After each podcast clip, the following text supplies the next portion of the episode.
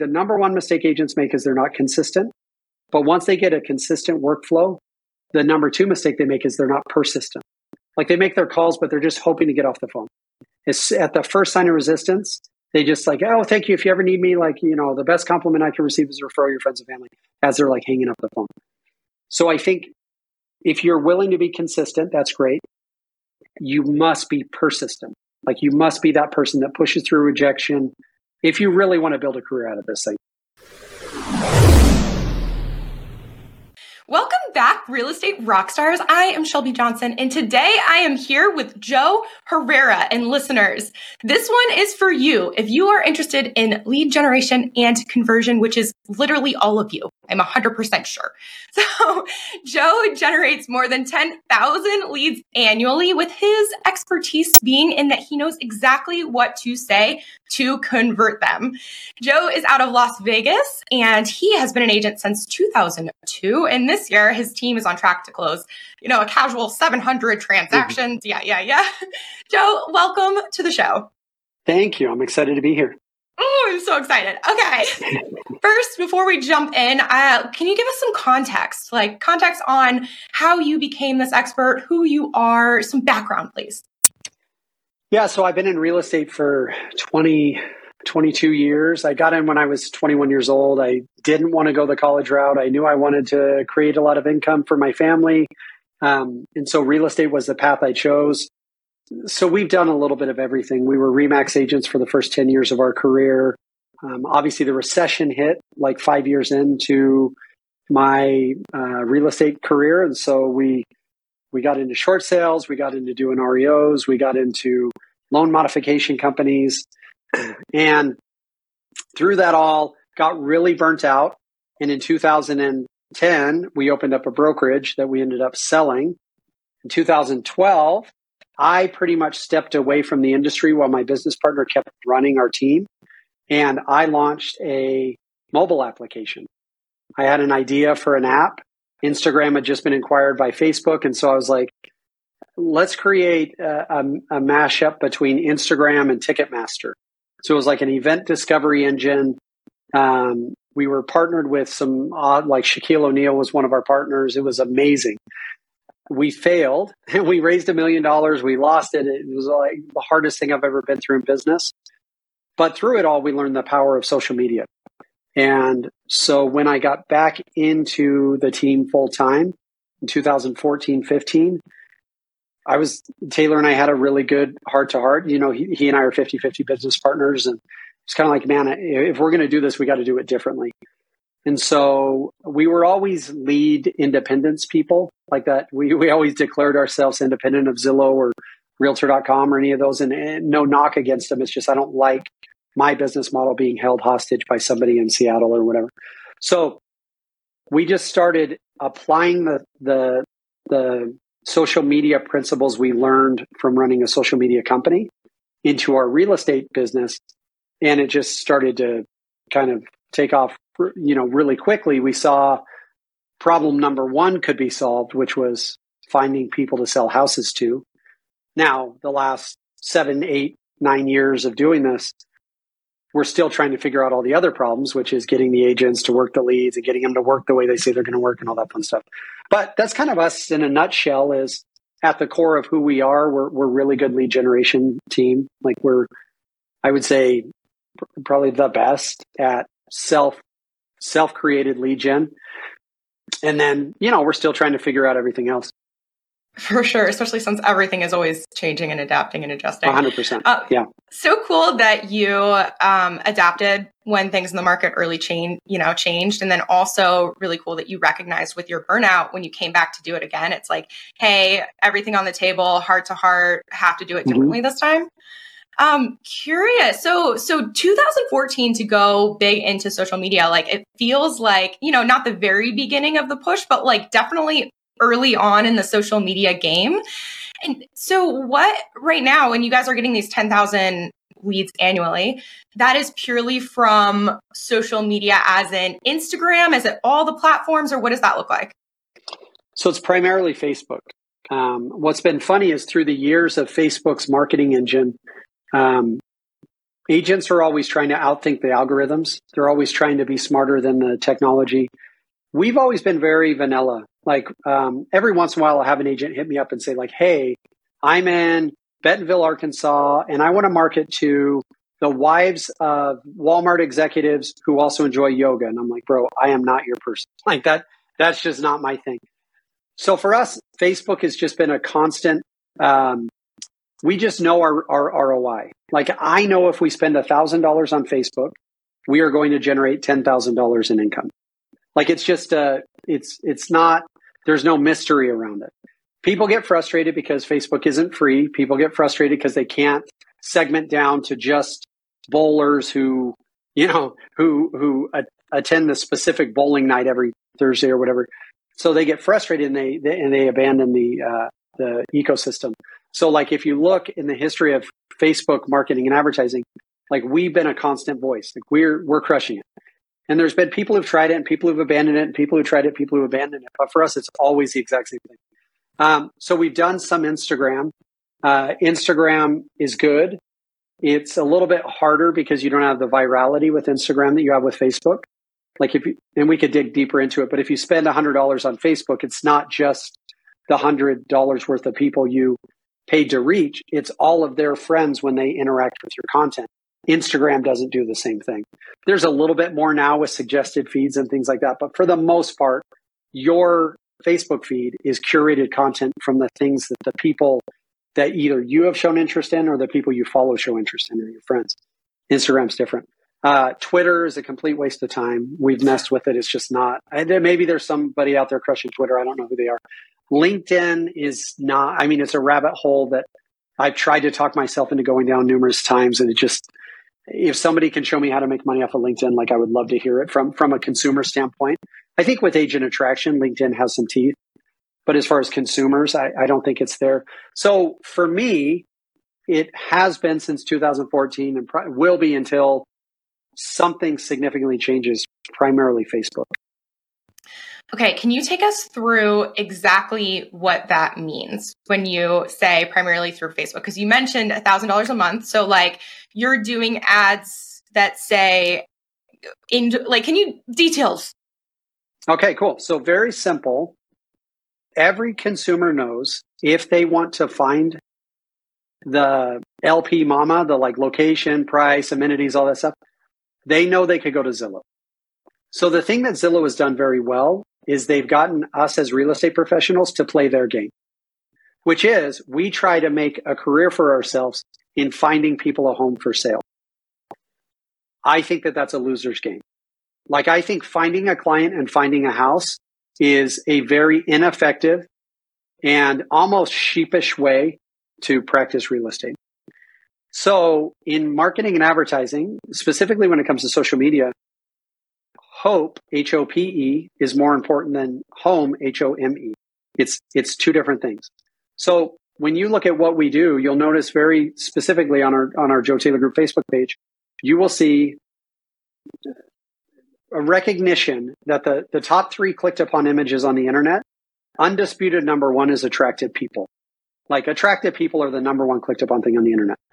Number two and three are somewhat debatable. I believe it's attractive pictures of housing. So kitchens, backyards, whatever it is. And then there could be a significant argument that is food. Like those are the things that when people are going down their feed, it's like, wow, look at that kitchen or like, wow, look at that grilled cheese sandwich. So what I've done, yeah, what I've done, yeah. So because I don't have number one working for my advantage, like if I was a significantly attractive person, if I was Chris Hemsworth, I would just take pictures of myself with my shirt off in front of a house, but it doesn't work. Then I'd get two of the three, maybe holding a grilled cheese sandwich, and I'd have all three. Um, so recognizing that people will click on attractive pictures of properties. So we start there. And then we also recognize that if in our ad copy, we tell them the price of the property or the location of the property, they will disqualify themselves. So think of it this way. If you're waiting in line to pick up your kids from school and you're scrolling through Facebook and you see a house that causes you to stop, it's all about that moment of stoppage. And when that house causes you to stop, you see it's $1.2 million and you know your budget's 900. you're just going to keep scrolling. If you don't see a price there, but you're really attracted to the pictures of the house, it may cause you to reach out to the individual that posted that and say, like, hey, just out of curiosity, how much is this thing? And so that is, for the most part, the principle that we've relied on for the last nine years. So you're like, you'll never see price. The other thing you'll never see is location. And some people would say, well, like, are you actually serving the consumer by by not telling them exactly how much or where it is? I would say 100%. Because the number of people who have told us like in Las Vegas, I want to live on the west side that end up buying on the east side, and the number of people who have told us my max budget's 450 who end up spending 575. Like, I mean, we all have those stories. And so what we try to do is allow ourselves to be the salespeople that if somebody reaches out and says, "Well, how much is this property?" We go, "Oh, it's actually it's it's seven hundred fifty thousand. Like, "Dang it, my max budget's six seventy five. Thanks for your time." We're like, "Well, hold on a second. We may know something they don't know, which is like the seller significantly motivated. So now all of a sudden, we may be able to get a deal put together at six ninety five. That's a little bit above where they wanted to go, but significantly below where the seller's currently marketing themselves. And so it's like what we've done is bring the salesmanship back into the salespersonship, I should say, back into the process of selling a home rather than just saying, here's a really cool house for a million dollars. So hope is our product, not homes. Real quick. As you likely know, the 2024 Real Estate Rockstars Mastermind is sold out. But if one of your preferred vendors is looking for marketing opportunities, we are looking for sponsors. We would love to get their name and business out to 80 highly motivated real estate agents from across the country. Know someone who'd be interested? Go to realestaterockstarsnetwork.com and shoot us a quick email for more information. Thanks so much. Back to the show.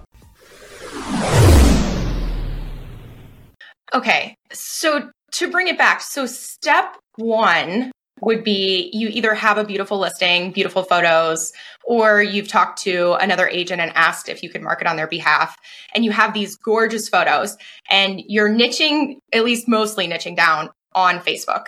And you're taking these photos and you are creating a paid ad right. to push those. Okay. And i'm sure like i don't we don't have to go super super into the the weeds with that but within facebook if you don't know how to find the paid ad area they can probably just google it.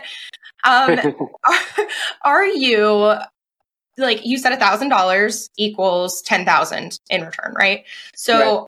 are you putting uh, how many how many homes are you pushing? Are you pushing one for a thousand or are you pushing a thousand for one? What does that look like? Right right right so we do, it depends on the market. So I get even geekier to where I'm I'm a I'm a big believer in the monthly opportunity will equal your annual production if you're a full-time practicing real estate agent. Meaning if an agent joins my team and their goal is to close 30 transactions a year, I need to be providing them with 30 opportunities per month. So the amount of money I spend is largely dependent upon the need of the team that I'm servicing. So like we do this for 15 different teams across the country and it's all based on, hey, we have four agents and they're part-time. So we need to give them 20 leads a piece. So that's 80 leads a month. So then we'll just spend the amount of money, be it on one ad or five ads or whatever to generate 80 opportunities, 80 people who give us their name, email address, phone number and say, Hey, I'm curious about the property. So for us, once we get it like our Vegas based team, our monthly lead requirement is close to 800, 800 uh, opportunities. Wow. So in a given day, we may be able to create 50. So, you know, that would be um, 16 different ads we would run throughout the month. So three or four a week, different, generally different properties. Um, we always skew a little bit above market average. So, like if I was in Atlanta and the market average was 575, we would probably advertise a lot of seven to nine hundred thousand dollar properties. Um, because we, you know, we we're not a, a, credit repair, down payment assistance. Like those are really easy leads to create, really hard to convert. We want, I our our ideal avatar is the individual who is currently in the in living in the market. Sixty percent of them also have a home they need to sell, and so they're a move up buyer. That's kind of the avatar that, that we look for. So how many ads we run is largely dependent upon just the need of our team. Okay, so what should someone expect when they start running an ad? So beginning with the end in mind, you're a, a really great agent is going to get 5% conversion over time. An average agent's going to get 3%. Where it really looks bad is when you get an uncommitted or unskilled agent working leads, they're going to close 0%. So one thing to keep in mind is when you're advertising this way on social media, you're, you're getting reactive inquiries. So these are people who see something and react to it. Very different than a Google ad or a Zillow lead where somebody is more proactively searching. So I would say one thing to expect is the nurture time may be a little bit longer than like a Google come list me like inquiry that day. Um, what we're doing is we're hopping in line ahead of a, a, Zillow search. So our goal is to to never let them get onto Zillow. Um, so number one, expect a little bit longer nurture time. Um, number two, expect a lot of hate on your page. Like become very comfortable with banning people. I don't. I bet our banned people list. We have two million people in Las Vegas we probably have banned 2,000 people through the last nine years because it's just a very simple thing for us. We're like if people go on our on our Facebook page and make a bunch of noise and complain a lot, we just we just ban them from our page. Um, and so expect a little bit of hate. Um, your listings are probably not good enough, probably not.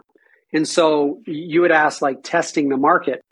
You just don't know what people are going to react to, right? Like I know what makes the phone ring in Vegas, but in Oklahoma City, we we had to kind of learn that. We had to test some ads and like in Vegas, a one story home on a big lot with a pool and RV parking crushes it. But in Oklahoma City, everybody has lots and everybody has acreage and everybody. So it may, it may be a basement. It may be a storm shelter. Like who knows what's going to make people uh, click the button. And so there is that, that testing period. So you got to expect that you're going to run some duds. You're going to um, you're going to run some homes that don't do well. Every once in a while, my team will come to me and like, man, Facebook's just not hitting. And my answer to them is always the exact same: you're just not running good enough properties. Mm. And then they find a really good property, and it absolutely like the one I saw we put on last night on Instagram organically. Like 40 minutes into the post, I had like 50 likes. So that tells me that house is going to absolutely crush it. Right. Where we, they posted other homes and in, and 12 hours into the post, there's like 14 likes. That tells me the home will not crush it. So I think ultimately you also have to expect that the market is going to decide. You can't, like, every once in a while, someone will hear this and inevitably someone will DM me and go, Hey, um, wanted to pick your brain on your Facebook stuff. And I'm like, absolutely, let's do it. And they were like, Hey, I've got this listing that hasn't sold and I can't get any showings. Like, how do I? And I'm like, yeah, I'm not your guy. Right. Like, again, that's not our game. Our game is take the most attractive homes in a market in a reasonable price range, put them out online, and then let people inquire. And then, and then I, I think the last thing I'd say is you've got to expect that you're going to have to be a salesperson. Hmm. Like, because you're going to call people and they're going to go, Yeah, I just want to know how much it was and where it is. You're like, Oh, awesome. Um, it's seven ninety nine and it's on the west side. Okay, cool. Yeah, thanks. That's out of my price range. Well, hold on a second. Like I've got a couple other options. I'm going to text it. You know, you've got to be a salesperson. And right. so I, I would say that's kind of the last thing I would tell people they've got to expect is it's not like people are just like clamoring and, and by doing this, you're going to sell a million houses without even trying. All this is doing is giving good to great salespeople an opportunity to talk to people who have expressed at least curiosity. For sure. And I, I do like that, you know, when I asked the question about like testing, how long would, you know, that work um, last? It sounds like it's immediate. It sounds like you know very quickly whether the market is accepting or rejecting. And so you can adjust quickly and therefore not waste a ton of money if you are paying attention. Yeah. I mean, you're going to know for us, it's within a hundred dollars.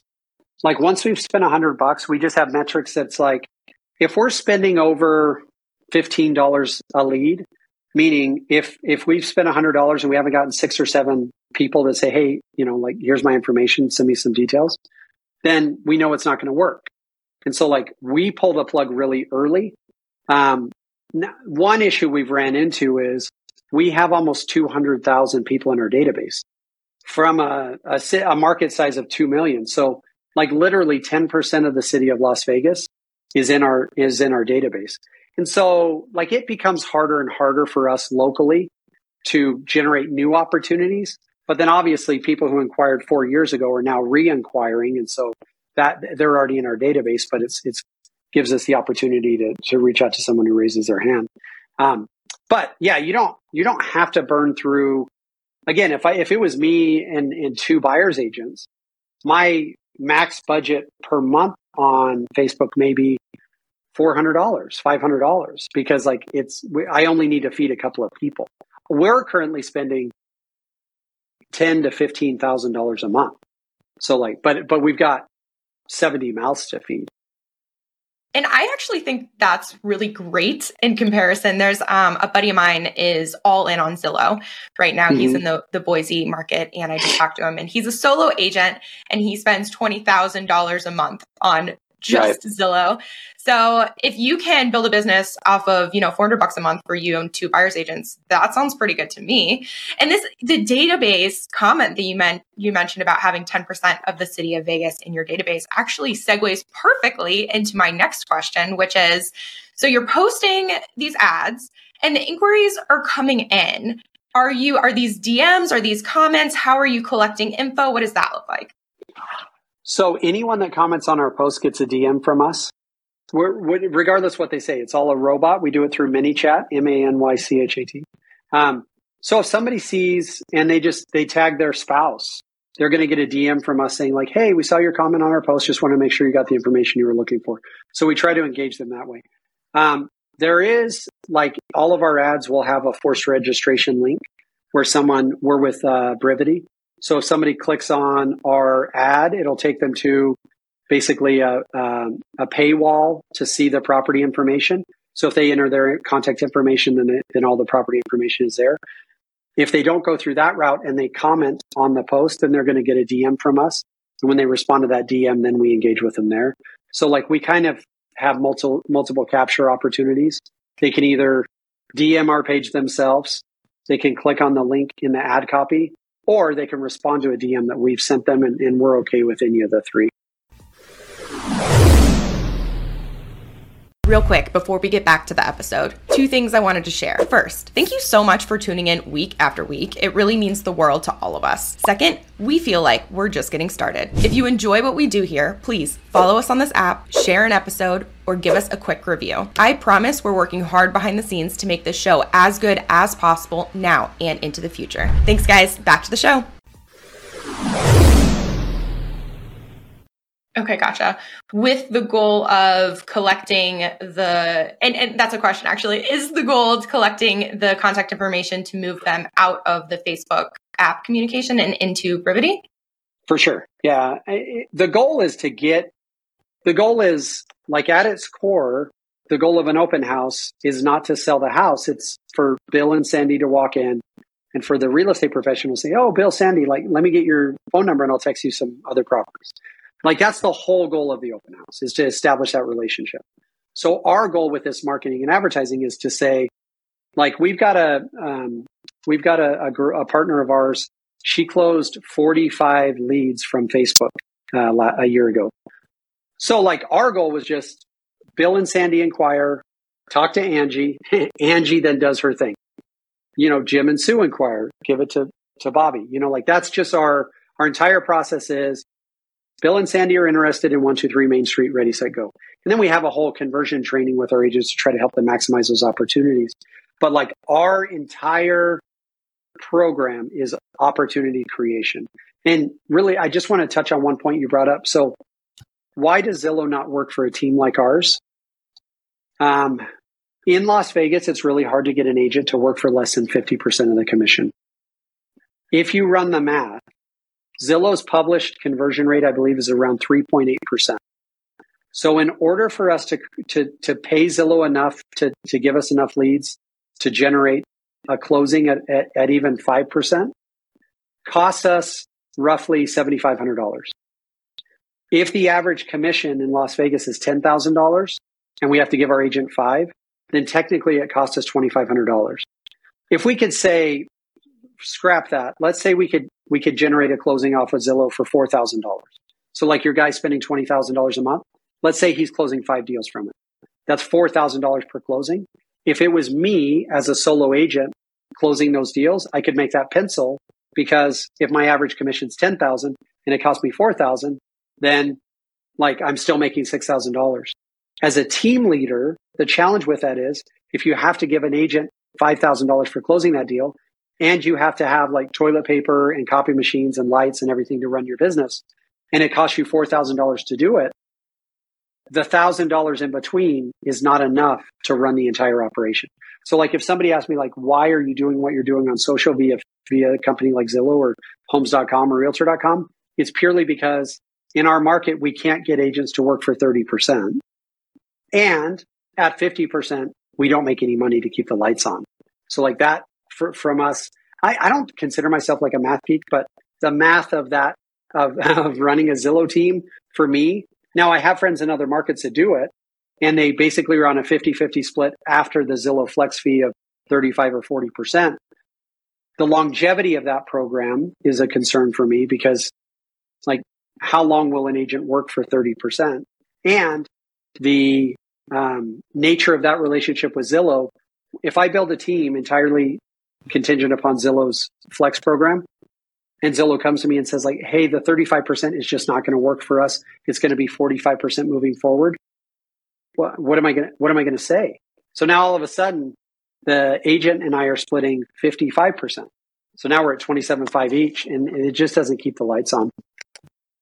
Yeah, it's so tough. And that's one part. Like I had a traditional team 50-50 splits for a while and that balance of finding, you know, the way to generate the business and also making sure the agents are paid and then oh yeah, there's overhead for all of the the leverage and like you said the lights and the toilet paper and it's just like you're adding it up and you're like wow this, is a work for my market and i was in fayetteville north carolina which average sales price my first year was $155000 yeah. so we're just yeah. like splitting pennies at that point right right um, but for you i'm so curious so at this point we have the leads they're interested and hypothetically we've gotten the contact information and they're in. Brivity. So, mm-hmm. what is the sales process from there? So we do like a 966, right? Like multiple touches a day until you get in touch with them. And then once you get in touch with them, you need to, you need to have, we really focus or at least try to focus on the why versus the what. So in 2023, I believe why someone is, is inquiring on properties is significantly more important question than what they're looking for. Um, interest rates are terrible. Inventory is terrible.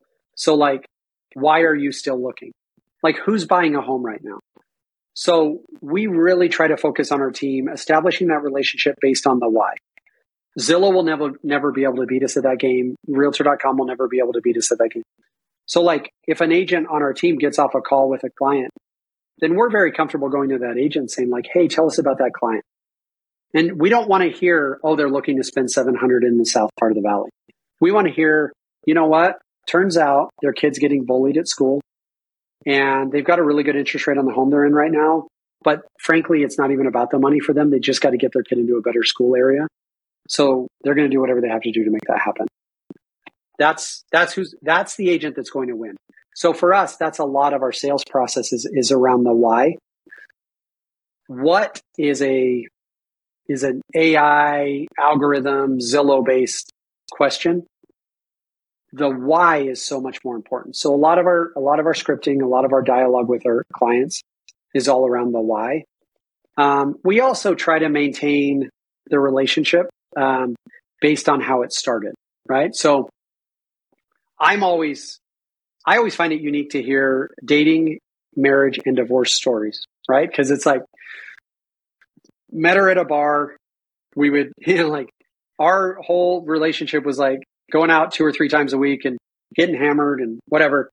And then like our marriage fell apart because she wouldn't go to church with me. And I'm like, okay, well, like your relationship wasn't built on that to begin with. So what makes you think you were ever going to get to that? And so we try to focus with our agents on saying like, hey, listen, these clients didn't reach out to you because you're a veteran, as much as we appreciate your service. They didn't reach out to you because you run the PTO. These clients reached out to you because they were curious about properties that were for sale. So you've got to keep that relationship going. So a lot of our text messages and emails are a lot based on the same principle that brought people in, in the first place. Like it's it's illogical to capture a shark and feed it like a puppy. Like if you capture a shark, you got to feed the shark. So for us, we, you know, if if a client's uh, contact um, like frequency is falling off, then we try to like re-engage them with the same type of text messages that brought them in into our Facebook ad. So it may be a, hey, I'm not sure if this is for you, but came across this amazing deal. We can get an interest rate buy down. You know, check out this pool. Who do you know that may be interested in something like this? So that text message will go out from my team hundreds of times a day to different potential buyers that aren't responding. Generally, we'll get like a 30% response rate to a text message like that. And so multiple contact attempts, focusing on the why, feeding the shark, those are all like very common follow up and, and conversion methods that we use. A quick word on our toolbox. We know it can be overwhelming thinking about all of the systems you want to build into your business, and that is why we ask guests to submit their favorite checklist, template, or tracker so you don't have to build from the ground up. Go to realestaterockstarsnetwork.com and click Toolbox for your free access. Thanks so much. Could you, um, well, first of all, you mentioned 966, and just in case that's not a term familiar for everyone, what is the 966? So, n- nine attempts in the first three days. Um, and, and so a lot of the ways we break it up is like over a week, you're going to have tried to call them six times. You're going to try to text them six times. So you got to mix up your, um, your cadence so one day you may text them, one day you may call them. Within the first week, you should have contacted, attempted about 12 times.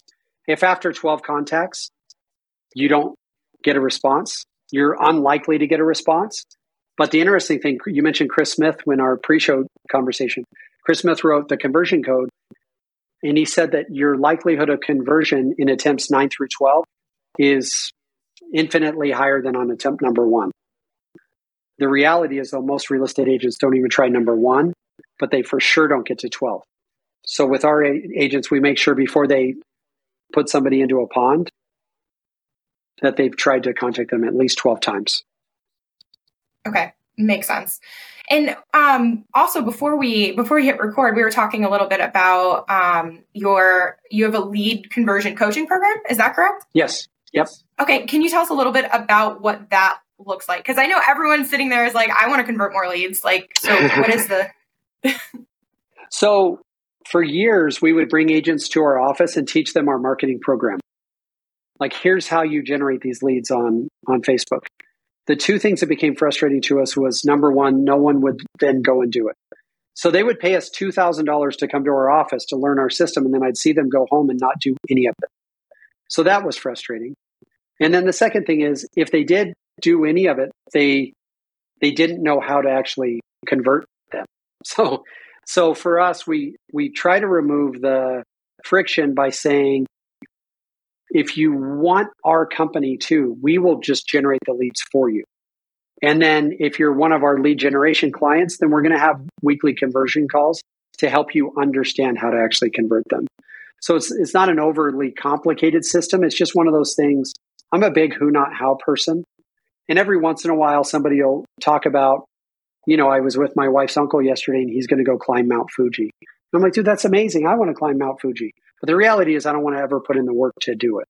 And so we in the real estate industry are famous. Like I spoke in Inman two weeks ago, and in the crowd was just people just taking feverish notes, you know. And I'm like, it's cool that you're taking notes, but A, you're probably never even going to read them. And B, you're probably never going to apply anything that you hear here. You're going to go back and do the exact same thing you're going to go back and do the exact same thing that you you did in the past. So for us, we try to remove the friction by allowing people to just hire somebody, like uh, hire us, hire anybody. Like we would have people sit through our two day class and go like, okay, so how do I now log into Facebook? And I'm like, okay, you don't.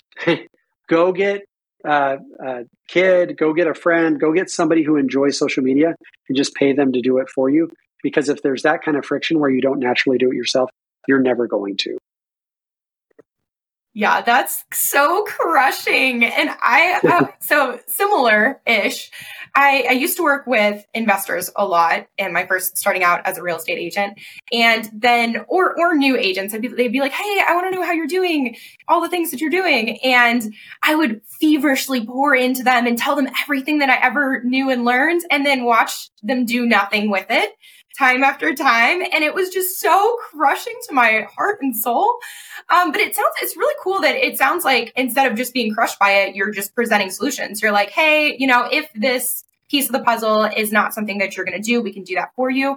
Do you guys also provide the lead conversion piece? We don't. Like as far as like ISAs or anything like that. No, we probably we probably should. I so we toy around with the ISA program even in our own team, but I still believe the most effective thing that can happen is a hungry real estate agent gets to that client as soon as possible. And so we really try to teach the agents to do it. I'm just, we've had ISAs setting hundreds and hundreds of appointments, and it just never, the, the handoff, the relationship, it, it's almost uh, I know that there are people who do it. We just have never been able to perfect that. Okay. What are the what are some common mistakes that you see? Let's say that I am hungry and I am ready to take that first call that came in through Brivity or through the Facebook, you know, whatever. What are the mistakes that you see time and time again that the agents are making when trying to convert? Besides the one that we already talked about about the um not what but why. Sure. Um, well, I think the number one mistake is is they give up too easy. So I believe real estate agents need five things. Number one, they need inspiration. So they need somebody that inspires them. Number two, they need accountability. Most real estate agents don't want to be held accountable. But in order to really become your best self, you need some form of accountability. Number three, you need opportunity. So if if you're with a team that provides you with leads, great. If you're going to generate them yourself, awesome. But you need opportunity. Well, then the next two are the least sexy, but most important. Number one, I think the biggest mistake people make is they're not consistent. Like they work, they get a couple of deals, and then they go on vacation for a few months, and then they have to come back and learn how to work again. But even if they are consistent, the other thing I would say is they are not persistent. And persistence is really important. We had an agent walk into our office, just say, Hey, I, like all of these leads suck. I'm, you know, like I, none of them want to talk to me, whatever. And so my business partner picked up the phone and started calling their leads right in front of them. And the second person they talked to said like, "Oh, you know, we were just curious about the price." And then that agent was like, "See, I told you, you know." And and my partner was like, "Well, let me ask you this, ma'am. What does just curious mean to you?" And she was like, "That's a great question. We're probably 3 or 4 months out from actually buying a home." And so, like he was persistent. The other agent heard, oh, I was just curious. And it does what department store salespeople did and say, all right, well, thank you. I'm here for you if you ever need me. So I would say the number one mistake agents make is they're not consistent. But once they get a consistent workflow, the number two mistake they make is they're not persistent. Like they make their calls, but they're just hoping to get off the phone. It's at the first sign of resistance, they just like, oh, thank you. If you ever need me, like, you know, the best compliment I can receive is refer your friends and family as they're like hanging up the phone. So I think if you're willing to be consistent, that's great. You must be persistent. Like you must be that person that pushes through rejection if you really want to build a career out of this thing. How do you train that? I don't know that you can, to be honest. I think to a salesperson, persistence come rel- relatively easy. To a customer service person, even making the call in the first place feels like persistence. So, to some degree, we don't try to diagnose it. We just let people come in, we train them the best we can, and then we see what they're able to do. And so it's like, I don't know that I could take a customer service. So, this is a whole nother thing, but customer service people and salespeople look very similar. You may not be able to properly diagnose ahead of time which one they are. Customer, everybody loves the customers. Like someone will get into real estate and you're like, oh my gosh, Julie's going to crush it. Everybody loves Julie. Julie worked for a beverage distributor and everybody loved her and she was like the greatest and she's a legend, right? And then you put Julie in a sales environment and she really, really struggles because she's used to fulfilling customer needs from a service standpoint rather than understanding and fulfilling customer service or customers' needs from a sales standpoint. And so for us, we kind of just let people jump in and we try to correct as much as we can through accountability. And if they like, well, I've had agents show up in my office that I think are going to crush it and they're terrible. And I've had agents show up and I'm like, I don't know if they're going to make it. And they put three deals together in the first three weeks. And so I, I've kind of stopped pre-diagnosing it. We just try to correct as we can and let let people see if they can turn like if they can create the sales environment for themselves that is going to allow them to reach their goals. I've experienced the same. Back in the beginning, I would try to predict. I'd be like, oh, I'd get really excited, or I'd be like, meh. But now it's like, I'm wrong all the time there. I have no, that's why I was asking you. It's like, you know, how do you determine this? Because it's a great mystery to me. Um, I have a question about how persistence does it at all tie back to the accountability? And I guess with that, I, I know there's like persistence in the moment, like trying to right. get that person right. to, but also like persistence, I guess, in a greater scale, or maybe that's consistency. But all that to say, what does your accountability process look like? So we have, you know, daily follow ups and check ins. So our agents on an accountability metric have to kind of give us a heads up every day what they do. So if an agent's full time all in, they're going to get 40 opportunities a month. And for those opportunities, they have to be providing feedback on what they're actually doing. So, like, it's a very simple calculator um, that'll tell you if your goal is to do three deals a month, you must do have this many uh, property showings. In order to have this many property showings, you must have this many appointments. In order to have this many appointments, you must have this many conversations. In order to have this many conversations, you must make this many calls. So th- there literally is a math equation behind it. What we expect is for them to give us the feedback on a daily basis. If their goal is three transactions, they may need to have 50 attempts and 10 conversations a day. So we just want to know how many attempts did you make and how many conversations did you have? So if somebody's goal is three transactions a month and they make 20 attempts and have four conversations, then it's obvious that they're not on track to, to reach their goal. And so not that we freak out on them every day because they may be out showing properties or whatever, but we take a rolling average of two weeks. And if over the course of two weeks they're not meeting that, then we'll just sit down with them and say, hey, listen, obviously this this isn't for you working this way. Do we need to adjust your goal or are you going to adjust your effort? Um, it all starts with effort. And then as soon as we get somebody putting in the consistent effort, then it's easy for us to say, let's look at their account. Let's look at what they're saying. Let's look at, you know, the type of um, emails they're sending, the type of text messages they're sending. And then the last step would be let's listen to them have a conversation. Like, hey, call a couple of your leads. Let's sit down with you and hear what you're saying. If somebody is working consistently and we can get them to be persistent, they will have success. If they're working consistently, we can't get them to be persistent, they're not going to succeed. And if they're if they're spotty consistency, but every time they show up, they're very persistent, they're going to have spotty uh, success. So it all comes down to matching their persistence and their consistency with their opportunity. And that'll be a pretty solid predictive indicator of their future success. I really like how you essentially let them, you do a pre screening without even telling them, where it's like, hey, we're going to give you these opportunities and this is the guidance. And if they do it, then at that point, once they've proven that they're there to show up, then you put in more effort where right. you look at their calls, listen to their calls, adjust and all that stuff. And I freaking love that. There was a time where I thought that everyone deserved the same amount of time and attention. And that is just not the case. So I love that you have like a screening process within your accountability. Yeah. It's, it's important for us to to give so we always want to do so it's the same thing with home sellers. We tell our agents the same thing we would tell a seller which is we are going to do what we say we're going to do so that if it doesn't work you can't look at us. So like when we hire an agent on our team we're like we're going to give you the opportunity we're going to give you the training we're going to give you the inspiration we're going to give you the accountability. If you don't succeed it's going to be your fault not ours and so it's just very important for us to maintain that because i never want somebody to come to me and say like you didn't do what you said you were going to do if it doesn't work, it's because they didn't do what they said they're going to do. So, what does the future look like? You know, you guys, you have this booming team. You've been at it for a long time. You have the lead conversion coaching.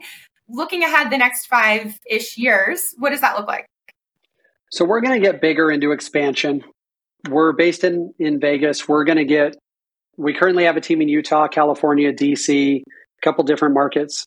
Like, I would love to have expansion teams in 20 different metro markets. The lead generation side of it's very easy for us. And now we've we've just partnered with Place, so the leadership side of it's going to be pretty solid for us.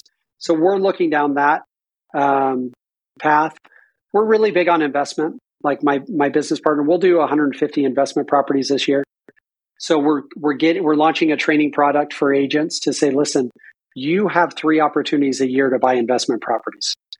You're probably handing them off to investors at best or you're just like ignoring it because it's a crack house at worst.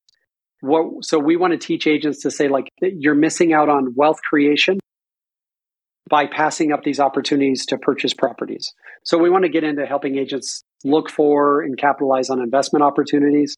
So we're you know that coaching program we're going to be launching in the next couple of months around creating income and, and creating wealth. So basically generating and closing leads capitalizing on investment opportunities and creating more well-rounded like we don't treat real estate as a career we treat it as a as a atm machine well yeah a life or like an atm machine. Like people are just like i just want to make money. And it's like well after a while just making money it can't be the game. It has to be how do i make money? And then how can i step away at some point? and it, it's it's team creation does it. Investment properties do it. Like there has to be some thought behind it. So what we're really looking for is the avatar of that agent that's been in the game for 5 to 12 years and they're like i've made a ton of money and i don't have a lot to show for it or i'm struggling to make money in this new economy either way uh, we're going to have a product to help them and if those agents are listening to this right now and want to reach out to you where should they go Instagram. Instagram just at, at, Joe Herrera. Perfect. Instagram at Joe yeah. Herrera. Okay, yep. awesome. Um, and then hypothetically, those people listening, they heard that you were just speaking at Inman a couple weeks ago, which is so cool. What other events are you either going to or speaking to this year that they might want to go to? So we've got a big. We're launching a virtual training company. So I partnered with uh, Spring Benson and Amy Youngren. Spring, Spring's out of Utah. Amy's out of uh, Toronto, Canada. So we've got an event September 6th. We got a virtual training, Sharran Srivatsaa speaking. Um, we've got a couple other big speakers, so it's free to the industry if anybody wants to check that out. Um, we're speaking down at Built How, which is Ben Kinney's um, conference in Scottsdale. And then we're always, there's lots of pop up events. I was in Utah last week speaking, and so I generally try to make noise when I'm involved in something. We, we do two or three different things a month either virtual or live. Um, so the easiest way to get information on that is just follow me on Instagram, and you're probably going to get it's like drinking from a fire hose. Oh, perfect, love it. Um, I'm a big fan, so I am going to look at where you're at and go and stalk you and like everything you do on Instagram. Um, so what, Joe? What did we miss? If any anything that you wanted to hit on that we didn't, or words of wisdom? No, I mean the the last thing I would say is the most relevant voice in real estate, I believe, right now is Phil Jones. You and I were talking about that a little bit. The exactly what to say book and the principles taught in it are so essential, I think, for real estate practitioners these days. There's so much coaching around scripting, but there's so little content around principles. And like the principles in exactly what to say are so much more important than memorizing a script. So there's there's little sequences like hey, Shelby, do you know anyone that blankety blank? It's so easy to say no to that. Where if I'm like, hey, Shelby, who do you know that may want to blankety blank? That's a harder thing to say no to. And it's those little nuances of our of our speech patterns that if real estate agents will study and apply, they're going to naturally go like, I'm getting more referrals, I'm closing more deals, I'm building more relationships. So the only thing, last recommendation I would make to people is go read exactly what to say, practice it with your team, practice it with your friends, because blunt force trauma is no longer the game. That was the game two years ago when interest rates were 3%. It was like, hey, just talk to everybody, sell a bunch of houses. Right now, the game is how do we make the most of every relationship we have? And I'm not aware of a better opportunity than Phil M. Jones's book, Exactly What to Say. Because if we learn the principles of human communication at a really high level, we are going to win those relationships where other agents still in the blunt force trauma game are going to struggle. I just ordered that book two days ago. So awesome. super excited for it to come in. Recently became a Phil Jones fangirl as well. So this this interview really came at a great time for me. Um, but guys, uh, listeners, if you want to hang out with Joe, go to Instagram at Joe Herrera. You will not regret it. He's freaking super cool. And if you want to hang out with me and the owner of the show, we are The Shelby Show and Aaron Amuchastegui on the gram. Please hit us with feedback. We constantly want to know how we can improve, who you want us to talk to, and what subject you want us to deep dive into. And guys, if you are an experienced investor and haven't heard, Aaron is hosting an event in Austin this September. For more information, go to his Instagram bio or investordeepdive.com. And otherwise, that is it for today. Jay, Joe, man, oh my God, I'm so sorry. Joe, thank you so much for coming on the show today. Thank you for having me. It was great talking to you. Likewise, and Real Estate rock stars, thanks for listening. This podcast is a part of the C Suite Radio Network. For more top business podcasts, visit c-suiteradio.com.